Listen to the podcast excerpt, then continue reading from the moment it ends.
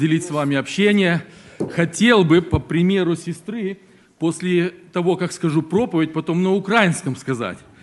Потому что в душе люблю украинский. Но папа, будучи украинцем, как-то не настаивал, чтобы мы знали этот чудесный язык. Поэтому обойдемся только вот одним. Пожалуйста, братья, включите а, проповедь мою. Скиния. Уже брат-пастор сегодня сказал, это удивительно, находясь здесь, в собрании святых верующих людей, мы как будто соединяемся с небом, о чем сегодня так много в Писании было сказано. И я задаю вам а, загадку.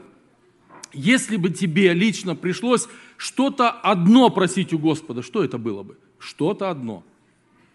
Может быть, если эта девушка просила бы хорошего мужа, парень просил бы хорошую жену, может быть, у кого детей долго нет, они просили бы ребенка. У нас 13 лет не было детей с женой. Это наш свой такой трудный путь. Может, кто-то мечтает дом хороший построить. Может, кто-то желает, как моя мама в 90 лет, постоянно молится, Господи, при памяти бы умереть и в молитвах, которые совершает. О чем вы попросили бы у Господа? Одно.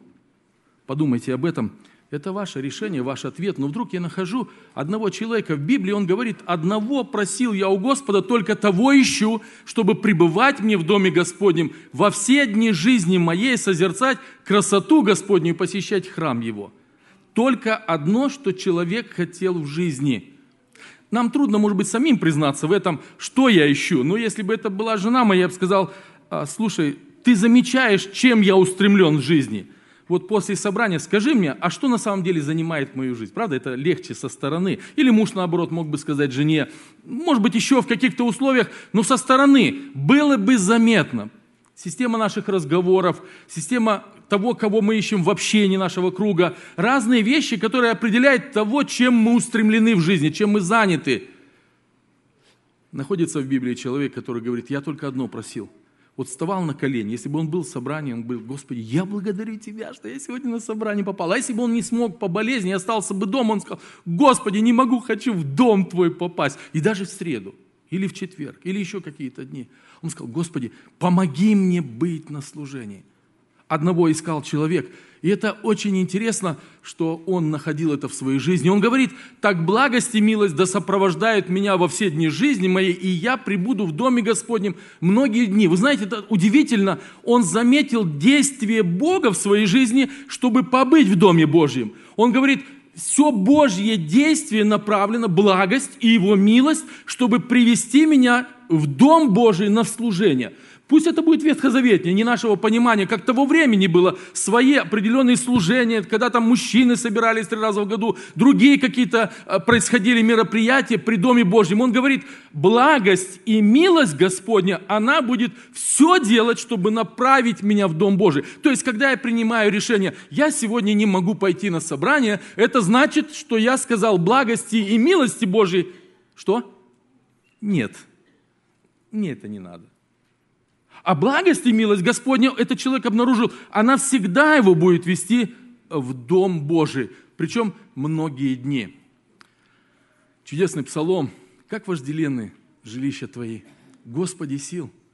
Я когда читаю, вдумываюсь в каждую фразу вот того, что вдохнул человек а, в своей жизни, выдохнул теперь, написав псалмы эти, чем он жил. Смотрите, он говорит, «Истомилась душа моя, желая во дворы Господни» истомилась. То есть мне плохо. Ну, как я могу попасть в Дом Божий? Я чувствую себя плохо, у меня внутри все томится. Так обстоятельства у него сложились в жизни, что какое-то время он не, мы, не мог быть в Доме Божьем. И вы знаете, это обстоятельства не от него зависели, не он регулировал их. Он вынужден был убегать когда-то от царя Саула долгое время – и он говорит, я не могу уже, когда же я в Дом Божий попаду? А Дом Божий, который он говорил, я специально картинку поставил, вы знаете, это удивительно. Это была скиния. Это была скиния. Храма при Давиде не было. Вы помните, он должен был построить его, мы позже поговорим об этом. И Соломон только сын его построил. То есть вот эта скиния, которая примерно вот изображена, никто не знает, какая она была. Авторы пытаются ее изобразить, как-то строят и так далее – вот это для него было дворы Господни. Иногда он называет это храмом. по-разному он называет. Дом Божий, выражение. Вот его туда тянуло. И он говорит, когда я там не смог побыть, мне плохо. Слушайте, так интересно, я когда наблюдаю за человеком, мне нравится Библия наблюдать за людьми, за их вот, чем они дышат, назовем так, сердце их, увлечение их. И если бы сегодня разговаривать с этим человеком, может быть, перед собранием, который, ну, каким-то образом пропустил, у вас в среду собрание, да? Четверг. Пропустил четверг собрание, он бы сказал, слушай, ну вот мне пришлось там, ну голова сильно заболела, я там выпил таблетку, может быть это зубы, может быть что-то случилось, я не смог быть, может быть на работе меня срочно вызвали. Слушай, я так хотел быть на собрании. Мы сказали, а что тебя так тянет? Ну что там в четверг собрание особенного? Или в воскресенье вечером, может быть. Ну что особенного? А он сказал, я не могу, я, я, я так хотел там быть. А что ты там находил? Вы понимаете, важный вопрос. Не потому, что я посетил, а что ты там находил? Почему человеку плохо, когда он не смог быть? Что он там находит? Что его тянет? Что его привлекает в Доме Божием? Блажен кого-то избравил и приблизил, чтобы он жил во дворах твоих. И вдруг есть простое сравнение с тем, что мы кушаем постоянно. Насытимся благами дома твоего. Я уверен, каждый из нас с вами думает сейчас, когда после собрания мы где-то будем обедать, некоторые специально делают праздник, где-то поедут самый лучший ресторан, Макдональдс, например, покушать с детьми. Вот. Ну, что-то самое лучшее такое, понимаете, мы выбираем. Может быть, жена дома сготовила, может быть, муж любит готовить, и он скажет, после собрания я такой шашлык сготовлю. Мы, мы предвкушаем эту сладость, вы понимаете? И мне так интересно, что человек это говорит о Доме Божьем – он говорит, вот так, как мы хотим вкусно покушать, это хорошо, вкусно и правильно кушать. Но он говорит, так получают люди, которые благословенные Господом во дворах твоих. Вы понимаете, очень интересно. Так как мы любим покушать, это точное сравнение картинки, когда мы побыли в Доме Божьем. Это очень важный момент. Зачем я пришел сюда? Я знаю, зачем я после собрания хочу выбрать какое-то место, где хорошо покушать, чтобы мне радость было, приятно было. Для плоти моей приятно. Иногда эмоциональное наслаждение, как красиво все сделано. Но в данном случае, зачем мне нужно посещение Дома Божьего? Он, этот человек говорит, я насыщаюсь там. Душа моя получает питание, душа моя получает жизнь, душа моя получает прилив сил. Я хочу дальше жить на этой земле, я хочу правильно жить дальше на этой земле. И он говорит, тот человек, которому Бог дал честь покушать во дворах Дома Божьего, это особая привилегия, это особое благословение, которое посещает нас Господь на этой земле. Я люблю придумывать какие-нибудь книжки разные для себя. И вот это придумал памятная книжка о делах Господних. Много лет мы с женой, я, как от семьи ведем. Здесь, внутри мы записываем, какое милость или благословение от Господа мы получили. Иногда здесь записано, что меня остановил полицейский, ну, не дал штраф. Вот, я же ему говорю, слушай, ну я звонил, но я же по церковным делам звонил, я правда не обманывал. И вдруг прихожу в э, корт, и мне говорят, дисмисс. О, Господи, полицейский поверил, слава Богу. Не дали что. Я записываю, это приятно. Может быть, здоровье где-то молились, я записываю. Может быть, еще какие-то вещи, которые происходят, я записываю. Когда-то вам повышение в зарплате сделали, это здорово. Мы больше можем и на себя использовать, особенно больше в церковь можем пожертвовать, десятина увеличивается. Это радость доставляет Божьему дитю. Записывайте здесь. Вы знаете, в этом году я уже второй вкладыш сделал. Не хватает первый. В конце года мы прочитываем это в семье. Это так чудесно, запомнить за год. Вы помните, чудесный псалом есть. «Милости Господни вспоминай». Здесь я взял этот текст. «Кто мудр, тот заметит сие и уразумеет милость Господа». Мудрый человек, он замечает и видит, как Господь в его жизни действует. Так о чем я хочу сказать? Здесь, когда я смотрел из Библии, а в чем проявляется милость Божия? Потому что если по-простому говорить, особенно среди молодых, как я, то это войдет все к тому, что полицай не дал тикет. Вот она радость. Нет, она такая обширная милость Господня. И вот там один есть пункт я нашел. А я по множеству милости твоей войду в дом твой. Вы понимаете или нет? Чтобы войти в Дом Божий, человек говорит, это не просто милость. Сколько милостей? Множество. Как множество? Ну, я захотел пойти, не пошел. Захотел пойти, пришел. Нет, нет, друзья мои, если нам дан шанс посетить Дом Божий, вдруг этот человек, который понимает действие Божие, он говорит, а я по множеству милости войду в Дом Твой. То есть что-то Господь так много обстоятельств устроил в моей жизни, что мне дан шанс прийти в Дом Божий. Что это за милости Божии? Там есть разные. Если тебя праведник обличит, запиши в книжку сюда. Меня пастор обличил, сказал исправиться. Это милость Божия. Разные вещи. Господь сохранил жизнь, чуть в вас машина не врезалась, или вы в кого-то успели остановиться, затормозить. Это милость Божия. Запиши сюда. А я спрашиваю, теперь в этой книжке в конце года, кстати, у пастора есть несколько таких книжек, можете взять, если вам интересно, если вы мудрые, или хотите мудрость развивать свою, можете копии делать. А я в конце книжки запишу, Господи, я не пропустил собрания ни одного. Это правда заметить или нет? Просто так, не пропустил. Я не сказал, ну, я не хочу пойти на собрание сегодня, ладно, давай останемся дома.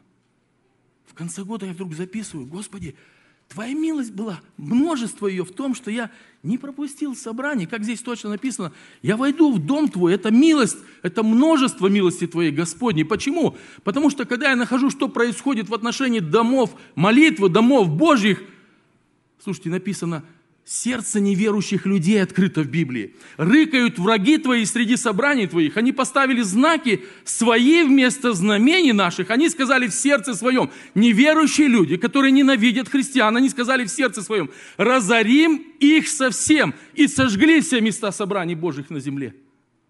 М-м-м. Мы иногда думаем, неверующие люди, они такие же, как мы. Им все равно, есть верующие, собираются верующие или нет. Я хочу учиться верить Библии. И Библия открывает состояние неверующих людей. Мы новый дом молитвы, который сейчас вот отремонтировали, купили несколько лет назад. И однажды я утром пришел на работу в церковь, обхаживал вокруг дома молитвы. И у нас есть крест большой, который светится всю ночь. Я под ним некоторые мерзкие вещи нашел. Я даже не, не могу их сказать, такие мерзкие вещи. Я некоторым братьям сказал – Кому-то противно, что здесь всю ночь крест, который напоминает об Иисусе Христе, светится. И они хотят какую-нибудь мерзость сделать в Доме Божьем. Я убедился, что это правда, что написано в Библии. Там статистика есть, сколько, сколько гонений на христиан происходит. Посмотрите, когда я говорю, разорим их совсем, сколько обгорелых тел христиан есть, это в наши дни происходит, сколько сжигают молитвенных домов, сколько восстают против этого. Теперь вы понимаете, почему мы можем сказать, а я не буду пропускать собрание, потому что милость Божия дает мне возможность побыть на собрании. Множество милости Господней. Это важно вспоминать, что другие гонения имеют, трудности, притеснения. Есть люди до сих пор, которым и на дому нельзя больше маленькой группы собираться. Это правда, что мы имеем огромную милость Господню. Может, мы перестаем ее ценить? Не надо, братья и сестры, нужно учиться из Писания ценить те вещи, которые нам дает Господь. Как я люблю этот образ, я о нем, меня он затронул когда-то, я о нем говорю часто. Давид говорит, а я как зеленеющая маслина в Доме Божьем. Я как зеленеющая маслина – если вы внимательно можете посмотреть на рисунки, посмотрите там внизу, вот от меня справа, connection вот с землей, это человек стоит.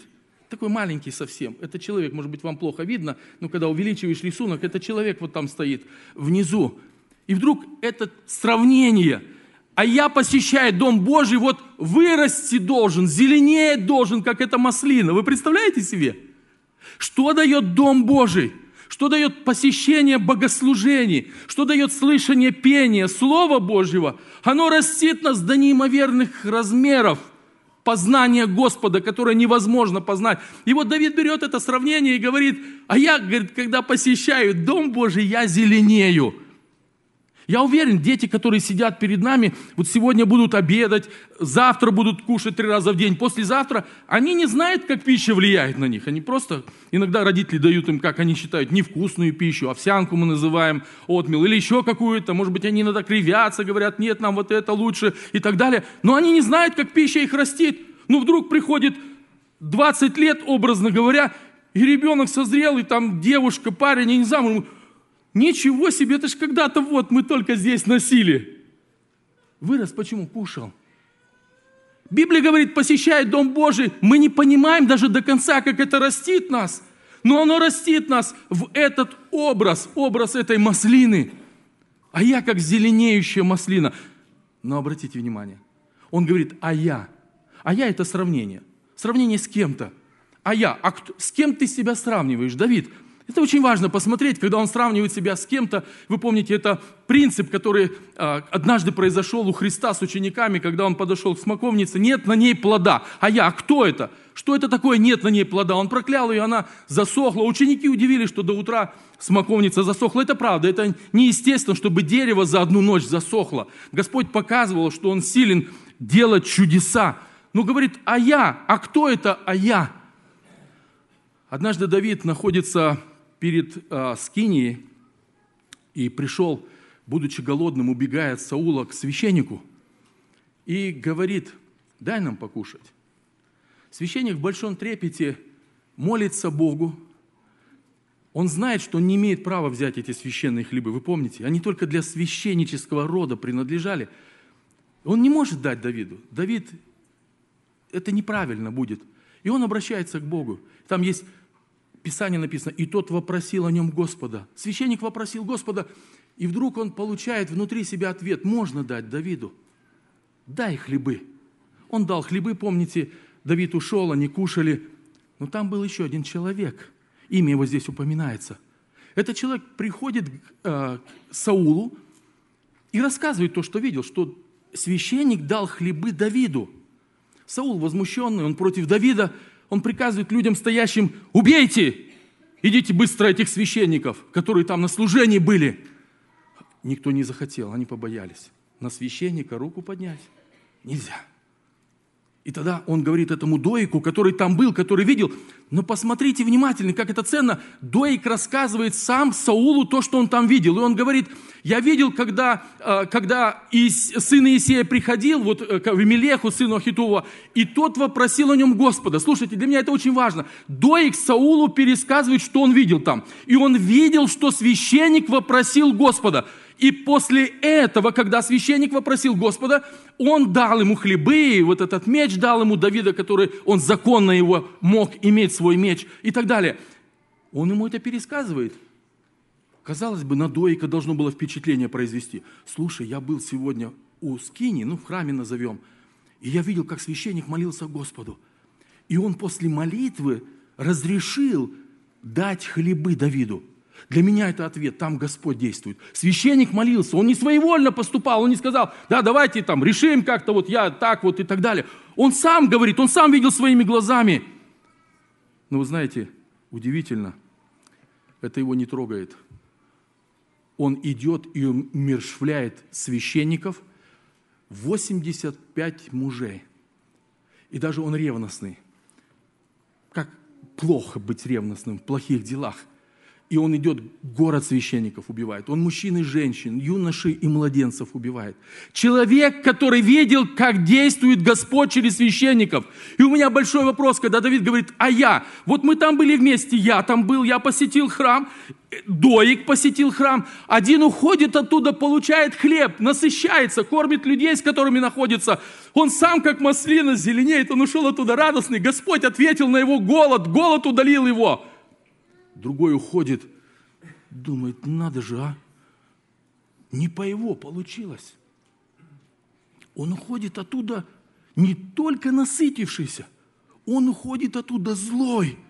Я привел картинку засохшей смоковницы – может быть зеленеющая, а может быть сухая. И у меня всегда возникает вопрос, а почему это так происходит? Почему вдруг один пришел в Дом Божий, он насытился, он счастливый, он радостный, он пересказывает то, что он слышал на собрании, он живет этим еще, может быть, до следующего воскресенья, а другой уходит никакой, если сказать, а может еще и злой.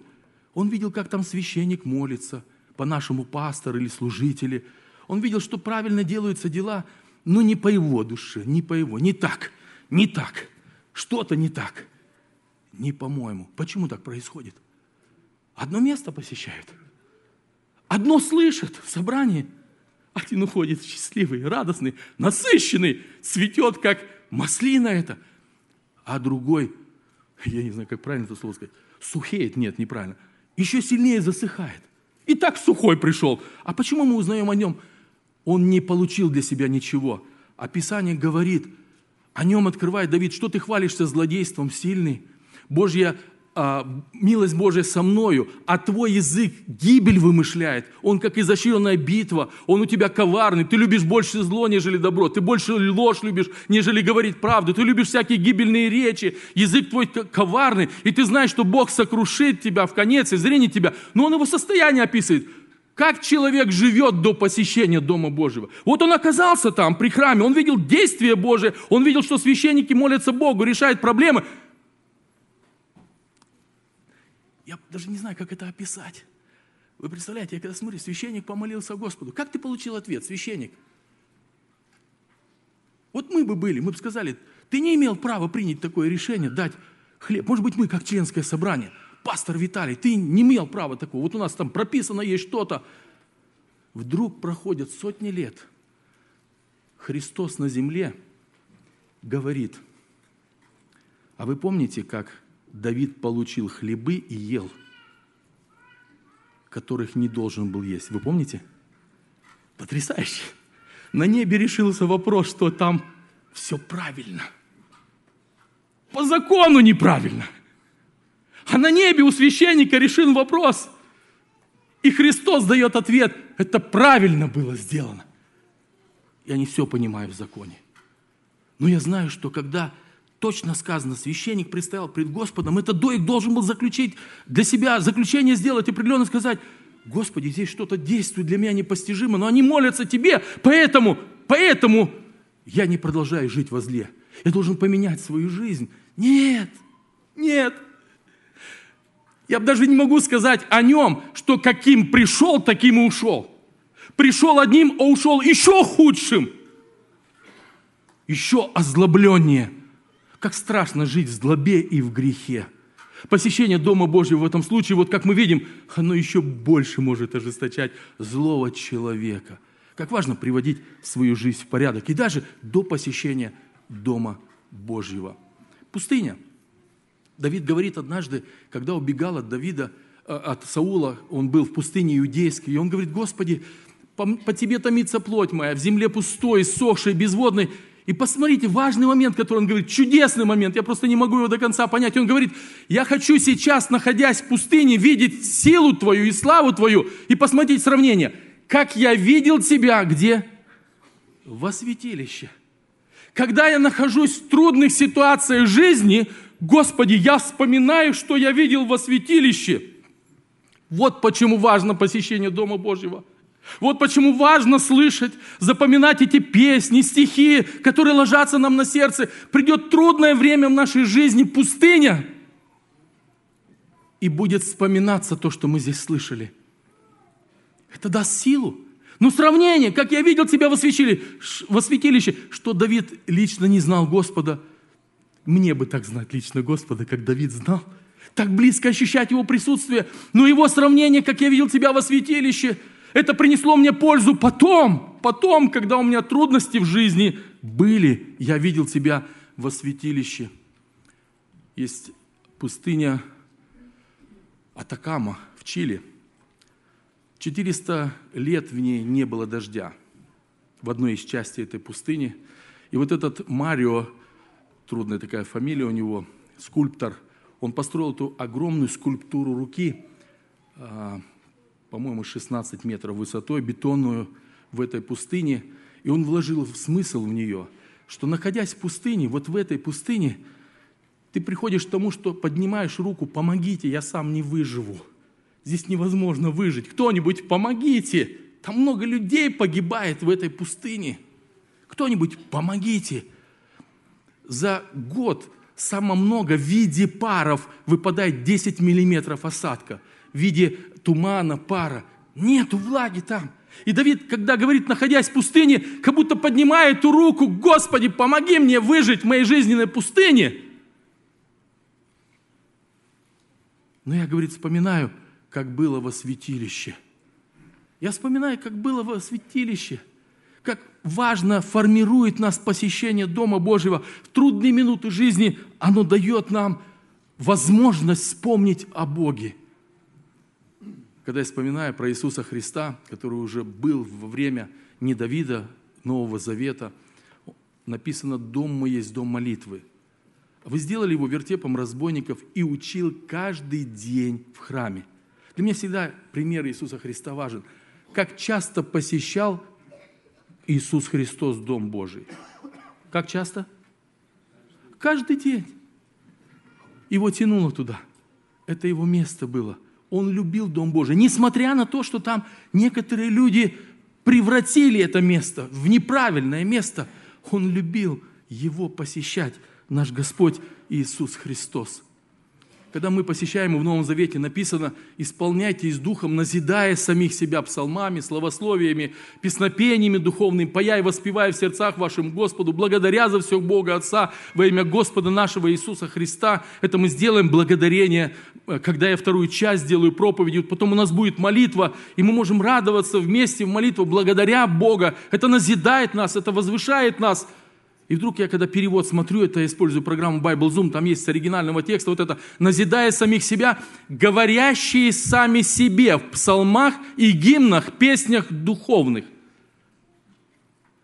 Поговорите с самими собою. Я помню, когда-то в юности мы по улице ходили в Дом Божий, много верующих, такая линия целая выстраивалась, мы шли на остановку назад, и вот встречались люди, мы много пешком ходили, которые шли и вслух сами с собой разговаривали – Тогда еще телефонов не было в ухе, как сейчас. Сейчас все сами с собой разговаривают. А тогда некоторые. И все люди считали, что это люди, которые, ну, как называют, я не знаю, ну, сами с собой разговаривают, вы уже поняли. А Писание говорит, на собрании поговори сам с собой. Со своей душой поговори, что ты получаешь. Не так важно оценить, что вокруг происходит. Не так важно заметить ошибки. Так важно поговорить с самим собой, когда слышишь проповедь, когда слышишь пение, когда слышишь стихотворение, сам с собой поговорить тебе, что это дает. Назидая самих себя. Вы понимаете, что посетив Дом Божий, мы можем не получить назидание. Я в данном случае говорю, как Доик это имел. Ничего не взял для себя. Ушел в еще худшем состоянии от Дома Божьего.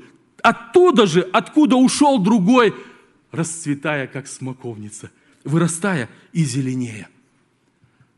В следующей части я хочу просто для нас с вами сделать практический пример из 42-го псалма. Как Давид решал в своей жизни вещи некоторые, исходя из посещения Дома Божьего. А сейчас брат предложит гимн, и мы с вами споем его. Братья и сестры, давайте вставшие исполним известно мне церковь живая, где все... Присаживайтесь, пожалуйста. Прочитывая каждый год Библию за год, я столько обнаружил для себя вещей великолепных, глубочайших. И однажды попался мне 42-й псалом, которым я хочу сегодня с вами поделиться, как практический пример влияния посещения Дома Божьего на человека. Я предполагаю, что это псалом Давида, хотя вверху не написано по стилю, что это он был. Я сначала прочитаю его, весь этот псалом, и потом шаг за шагом мы с вами посмотрим. «Суди меня, Боже, и вступись в тяжбу мою с народом недобрым. От человека лукавого и несправедливого избавь меня, ибо ты Бог крепости моей. Для чего ты отринул меня? Для чего я сетую хожу от оскорблений врага? Пошли свет Твой и истину Твою, доведут они меня и приведут на святую гору Твою и в обители Твои. И я подойду к жертвеннику Божию, к Богу радости и веселья моего, и на гуслях буду славить Тебя, Боже, Боже мой, что унываешь ты, душа моя? И что смущаешься? Уповай на Бога, ибо я еще буду славить Его, Спасителя моего и Бога моего. Как я сказал, часть за частью. В каких обстоятельствах находится Давид? Он говорит, какой-то есть народ недобрый, какие-то люди есть лукавые и несправедливые – для меня это сложно понять. Господи, почему так происходит? Почему в жизни царя Давида так могло произойти? Ты же благословил его на царство, пришел пророк, помазал его, ты взял его от стада, ты нашел, что он пригоден вместо Саула, который отступил от тебя, когда-то и Саул правильно себя вел, но теперь Давид помазанный. Почему вдруг такие обстоятельства складываются, что у признанного Богом на небесах царя появляется народ недобрый и люди лукавые, несправедливые? У меня нет на это ответа. У меня нет ответа на все трудные ситуации, которые приходят в нашей жизни. У меня до сих пор нет ответа, почему, когда мы купили дом, переехали на Дальний Восток, после нескольких месяцев, занявшие деньги, тогда это было огромные деньги, вдруг дом сгорает, пожар случается. У меня есть свои догадки, предположения, но у меня нет ответа. У меня нет ответа до сих пор, почему 13 лет у нас не было детей. Моя жена и я, мы любим большие семьи, потому что сами выросли в больших семьях. В моей семье было 13 нас детей, в их 9.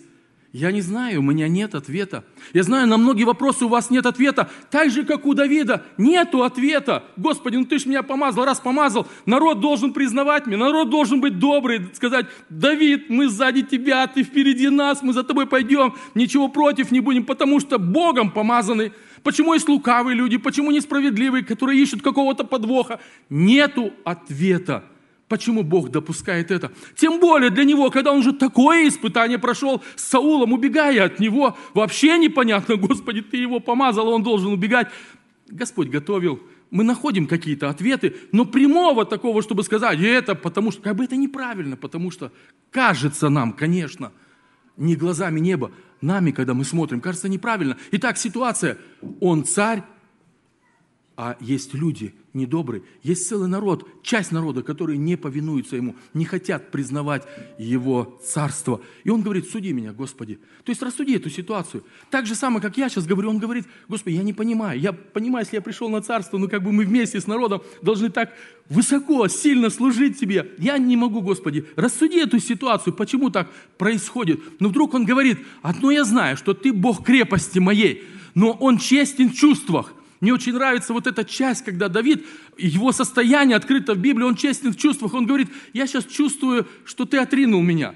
То есть как бы через обстоятельства я должен принять, что ты действуешь в моей жизни, но я не вижу этих слаженных обстоятельств, как я понимаю их, что должно все правильно быть. И тогда он говорит, Господи, я чувствую, что ты отринул меня, я не чувствую тебя близко со мною, потому что вот враги какие-то оскорбляют меня.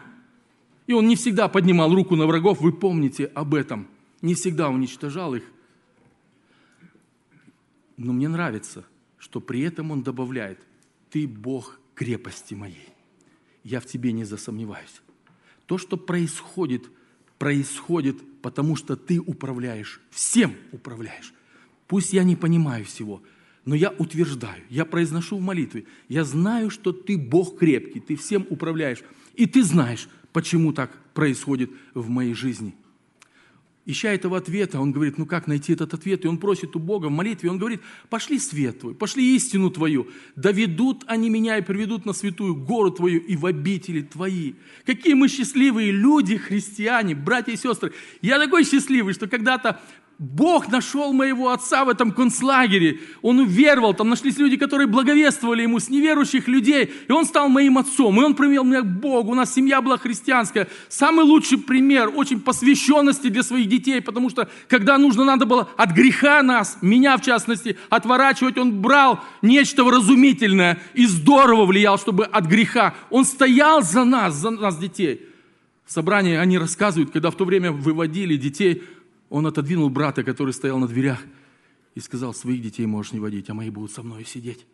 После собрания, когда я обходил его вот так, он сидел, и чтобы мне погулять на улице, погулять на улице, так хотелось, я маленький был. Не все понимал, что происходит в собрании. После собрания мы шли домой, и сестра задает вопрос, подружка нашей семьи, она говорит, Игорь, ответь мне, почему здесь воин стоит, ему надо прибыть сюда, срочно воину, а он вот так идет, а не вот так. Как быстрее прийти? Папа говорит, сейчас дома он узнает, как быстрее прийти. Я так рад, что я рос, рос в Доме Божьем. Какие мы счастливые, когда приходят трудные моменты, пошли свет твой, пошли истину твою. Он знает, где найти ответ, братья и сестры. Он говорит, мне нужно прийти на святую гору твою и в обители твои. Как здорово, когда мы знаем где нужно разрешить правильно свои вопросы, которые у нас возникают. Вы знаете, это потрясающий для меня ответ, когда я изучал, книгу читал, она очень хорошая. Пастух пишет, Господь пастырь мой на этот псалом. Он там описал, и я в жизни много раз убедился, что бывает, когда волк приходит в стадо, и он начинает отгонять овечку от стада, и она вдруг начинает бежать от стада, а волк ее просто подгоняет, он не может ее унести. Он просто ее подгоняет. И она вместо того, чтобы повернуться и бежать к стаду, где получит от пастуха, от других овец защиту, она бежит просто в другую сторону от стада. Я так много в жизни раз убеждался, есть верующие люди, случилась трудность, грех, переживания какие-то, в семье недоразумели, в личной жизни, где угодно, и они начинают бежать от церкви. Я некоторым текстую, когда можно с вами встретиться, уже телефон не берут. Обнаруживается, они вообще выключили меня из списка. А я знаю, там проблема. А я знаю, там нужна помощь. А люди вообще из списка исключают иногда пастыря. Бегут не понять куда. Как счастливы мы, что мы знаем, этот человек знал, где решить свои проблемы. Нужно идти в Дом Божий. Там я решу свои проблемы. Нужно идти к служителям, нужно открываться, говорить, то и то у нас произошло. Помогайте нам. Нам нужен свет Божий в Доме Божьем. И Господь приведет в Дом Божий. И вдруг он говорит, я подойду к жертвеннику Божьему. Для меня это как-то особенно напоминает, когда мы вечерю вспоминаем. Стоят перед нами чаши, хлеб, жертву Господа Иисуса Христа. Но в то время это было просто жертвенник. Подумайте об этом несколько мгновений. Если бы это было в наше время, и мы имели бы возможность посетить храм и подойти к жертвеннику, и вы вышли оттуда, может быть, ваша жена стояла бы вне, друзья ваши, и они спросили, ну что там было? Что бы вы рассказали? Вот сейчас кончится собрание – может быть, вы с детьми, я сказал, где-то в семье будете кушать вместе, неважно, в каком-то заведении. Спросите, ну что там было на собрании? И я бы описал, ну что там было. Там жертвенник есть, на нем жертва говорит, там священники были, они вот так одеты были, вот так одеты были. Там священник вот эту взял, вот так лопатку, сделал то. Я бы все мог описать. Мы годами ходящие на собрании, мы все опишем. Сегодня такой хор сидел, такой регент управлял. Там, когда что-то играло, немножко кто-то музыкальный слух, он говорит, там ошибочка была, надо бы еще подучиться. А вот, а, а, а сестра вдруг ни с того ни с сего на двух языках а, рассказала стихотворение, а пастор ей сказал, в следующий раз на трех расскажешь. Мы бы все описали. Вы знаете, это очень интересные моменты. Просто мы знаем, мы привыкаем к этому. Я спрашиваю, о том речь или нет – он говорит, я подойду к жертвеннику Божию, и вдруг в математическом языке я знаю, есть такой знак равно. Он говорит, когда я подойду к жертвеннику Божию, я подойду к Богу радости и веселья моего. Ого! А это откуда ты там увидел? Что ты там такого увидел возле этого жертвенника, что ты пережил встречу с Богом? Да и с каким Богом? Да и на каком фоне это происходит – он знает, что он вернется после этого жертвенника туда, на свое управление. Там народ недобрый остался, там люди лукавые остались, там люди несправедливые, там те, которые оскорбляют его, остались. Ничего не меняется. Господи, что я могу получить сегодня от жертвенника? И вдруг он говорит, я ушел радостный оттуда. Господь обрадовал его. Человек встречу с Богом пережил. Мне кажется, когда мы или хор, или в общем пением какой-то гимн пели первый, там было это прям выражение. Встречу с Богом пережить. Друзья мои, вот что происходит в Доме Божьем. И должно происходить. Не просто описать то, что происходило. Если мы наблюдательны, это чудесно. И все детали опишем. Я задаю вопрос. Ты встречу с Богом пережил? Тебя Бог обрадовал? Да Бог хочет всех обрадовать, всех людей хочет обрадовать, и грешных, и безгрешных, назовем так условно, которые праведно стараются жизнь вести. Всех Господь хочет обрадовать спасением своим. И он говорит, я пережил эту встречу, я с Богом радости и веселье моего пережил встречу. Я спрашиваю теперь, говоря условно, это доик, или эти множество израильтян, которые пришли, даже принесли что-то косое и кривое. Помните, в стаде какой-то там э, была овечка какая-то, себе зарезать не захотел со сломанной ногой, а пытался священнику подсунуть и сдать, чтобы Богу в жертву принесли. Ужас, я не понимаю этого. Все лучшее Богу надо нести. Но были такие, о чем Писание говорит. Сколько израильтян ушло от этого жертвенника – никакой встречи не пережили. Может быть, нас, среди нас есть такие. День изо дня посещаем собрания, может, даже регулярно. А встречи с Господом не происходит. Как я вспоминаю эти чудесные времена наших бабушек и дедушек, иногда мы улыбаемся над какими-то ими традициями ихними. Но я запомнил, в мое время, в мою бытность, один слепой постоянно приходил на собрание, бабушки с дедушками придут на собрание, встанут и некоторое время стоят. Зачем они стояли? Они молились. Господи, благослови сегодня мое посещение Дома Божьего. Благослови, чтобы мне истину Твою принять. Это чудесное время было, когда человек хотел пережить встречу с Богом. В то время так просто собрания происходили. Может быть, сейчас даже не сравнить, как у нас происходит. Такие высокие, такие все разучено. Как-то, мне кажется, проще было. И уходили люди укрепленные. И неважно, в какое время, переживем ли мы, переживаем ли мы эту встречу с Богом радости и веселья моего – и теперь, когда он там побыл, он принимает решение. Я хочу еще раз подчеркнуть, чтобы четко эту мысль запомнили. В обстоятельствах ничего не поменялось. Он посетил Дом Божий, ему надо вернуться в те же обстоятельства. Он не знает, они изменятся или нет. Он не знает, эти люди, народ недобрый, перестанет к нему недобро относиться или нет. Скорее всего, все так же будет продолжаться в жизни. Но вдруг он принимает решение теперь, когда получил ободрение, а я на гуслях буду славить тебя несмотря на неизмененные обстоятельства, я принимаю решение. Братья и сестры, как это важно принять решение славить Господа, несмотря на ситуации и обстоятельства, которые мы с вами переживаем. Может быть, они очень сложные, иногда кажутся безвыходные. Это пример того, как он принял решение. Когда Господь посетил его каким-то словом, принял решение, я буду славить Тебя, Господи, Боже мой после того, когда он принимает это решение, вдруг опять задается вопрос, что унываешь ты, душа моя? Что смущаешься? Уповай на Бога. Уныние будет приходить. Вы знаете, я назвал этот псалом для себя так, может, вам когда-то придется употреблять. Я уже несколько раз его употреблял. Есть такое слово депрессия. Некоторые говорят, среди верующих оно не должно быть. И я согласен, когда верующий в нормальных отношениях с Богом, конечно, уныния не должно быть. Радость должна быть. Бог веселья, наш Бог веселья. Он радости. Но бывает, мы отходим от Бога. Вот почему у нас трудные ситуации могут происходить. Депрессии, какие-то трудности, переживания. И вдруг опять приходит к нему уныние. После того, как он пережил встречу к Богу, Иоанн опять говорит, ну что ты унываешь, душа моя? Помните, мы говорили, сам с собой поговори. Это не зазорно с собой поговорить. Порассуждай, что ты унываешь, душа моя, что ты смущаешься. И вдруг он опять принимает решение, отгоняя это уныние, отгоняя это смущение. Он говорит, уповай на Бога. И, а я буду еще славить Его. Кого? Бога, который изменил мои обстоятельства? М-м, ничего подобного. Ничего подобного.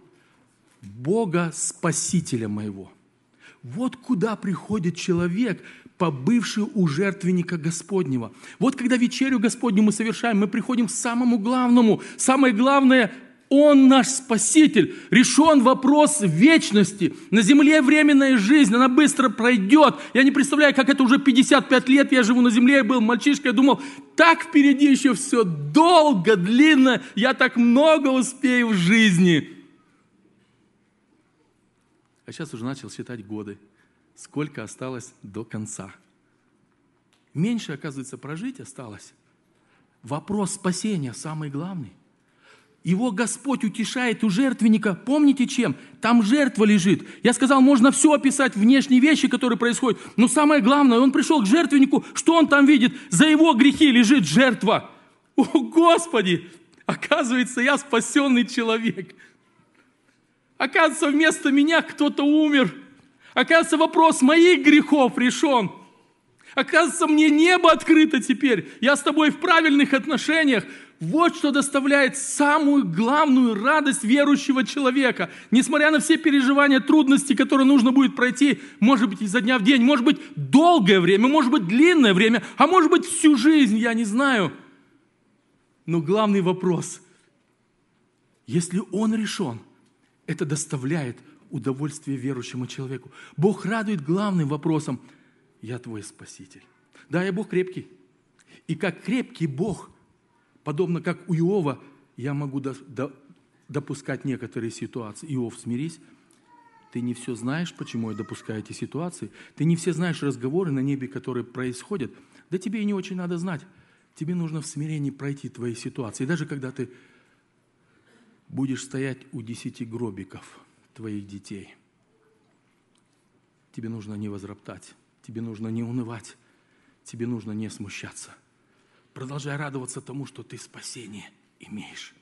Братья и сестры, я хочу, чтобы мы сегодня поблагодарили Бога за это главное, что Он нам дает, что дает нам возможность славить Бога моего и Спасителя, открывать широко рот, когда поем. Даже я смотрю, у вас высвечивают хоровые гимны. Это такая привилегия. И это время петь. Правда, не громко, чтобы хористов не сбить, но все равно подпевать и вместе славить Бога за наше спасение, которое мы имеем в Иисусе Христе.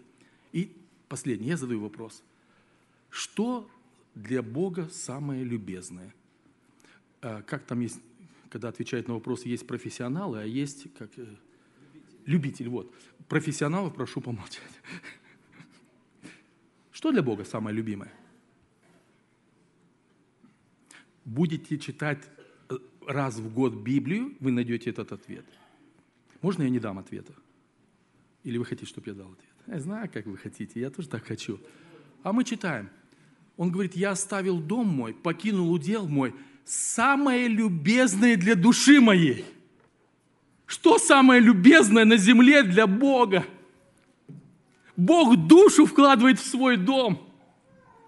Ему нравится там, где собираются верующие люди. Как он переживал, когда ему нужно было оставить его дом, когда люди неправильно жили, неправильно поступали, грешили против Бога и, Бог, и Дома Божьего. Но Писание вдруг открывает самое любезное для души моей – вот почему верующих, которые любят Господа, тянет идти в Дом Божий. Вот почему верующим хочется не пропускать собрания, они все усилия сделают, чтобы сидеть и слушать Слово Божие, и еще и петь. Скиния. Скажите мне, что не устраивало в этой скинии израильский народ в отношениях с Богом? Все устраивало. Я самое главное задаю вопрос. Человек, простой израильтянин, приходя в скинию, он получал, получал возможность общения с Богом. Да, конечно. Жертва принесена. Нету препятствий. Самое главное, что нужно было, он получал в скине. Ну, вы помните, вдруг одному человеку приходит мысль построить храм. Если бы это было членское собрание, и вам был бы представлен проект, например, давайте построим храм. Что бы вы сказали? Я бы первый возразил бы. Зачем деньги тратить? Ну, знаете, как мы. Потому что если машину задумал лучшую купить, что это я в церковь буду отдавать? Ну, как пример. Главный духовный, духовный в кавычках был бы мой ответ. Ну, там же все есть, что устраивает чтобы человек с Богом общение имел. Правда же все там было? Но вдруг, когда я нахожу, когда Давид решил построить скинию, э, храм вместо скинии, для меня очень важно, когда Бог видит мотивы, как Он оценивает это. Но Господь сказал Давиду, отцу моему, у тебя есть на сердце построить храм имени моему. Хорошо. Вот понимаете, что войти значит в общение с небесами. Что значит быть в общении с Богом? Для Бога все есть. Бог первый должен был ответить. Давид, не занимайся этим вопросом. Скини меня вполне устраивает. Почему человек хочет большее построить? Почему человек хочет красивее построить? Ответ один. Потому что любит Господа. И Господь, оценивая, говорит, хорошо, что это у тебя на сердце лежит. У меня есть определенный стандарт, у меня есть определенное определение. Не ты это сделаешь, сын твой сделает, но хорошо. Слушайте, как чудесно, когда люди любят Дом Божий. Самое любезное для Бога. И когда они любят, они готовы, они готовы приумножать. Они готовы лучше делать. Я уверен, регитайсы, они вообще не с Богом, еще лучшее произведение хотят сделать. Я уверен, те, кто вот там экран делает, они думают, о, как бы еще больше его сделать, чтобы еще лучше картинка была, яснее. А как проектор новый купить, чтобы картинка четкая была. Любой, кто стихотворение учит, он думает, как еще лучше выучить. Кто любит Господа, он хочет лучше для Бога делать. Он хочет больше для Бога трудиться. Что я еще могу сделать для Бога? Это то, чем жил Давид на этой земле. Потому что любил Господа. Я хочу, чтобы мы сейчас помолились. Подумайте о себе. Мы говорили, помните, с книги Ефесянам, что мы будем благодарить Господа. Побыв в Доме Божьем, мы будем благодарить Господа. Я хочу, чтобы мы это сейчас сделали в наших молитвах, чтобы вы сказали Богу, а что, что в вашем сердце? Что у вас лежит на сердце? Может быть, если вы когда-то уходите из Дома Божьего, и вы поняли, что ничего для себя не взяли, можно сказать, Господи, проверь, что в моем сердце происходит. Ну, как так может быть? Из раза в раз я ничего для себя не взял. А кто взял? Возвести голос свой. Прославьте Господа. Господи, слава Тебе, что я как то зеленеющая маслина. Мне так радостно быть в доме Твоем, потому что Ты здесь присутствуешь, потому что Ты здесь нас радуешь своим спасением. Аминь. Помолимся.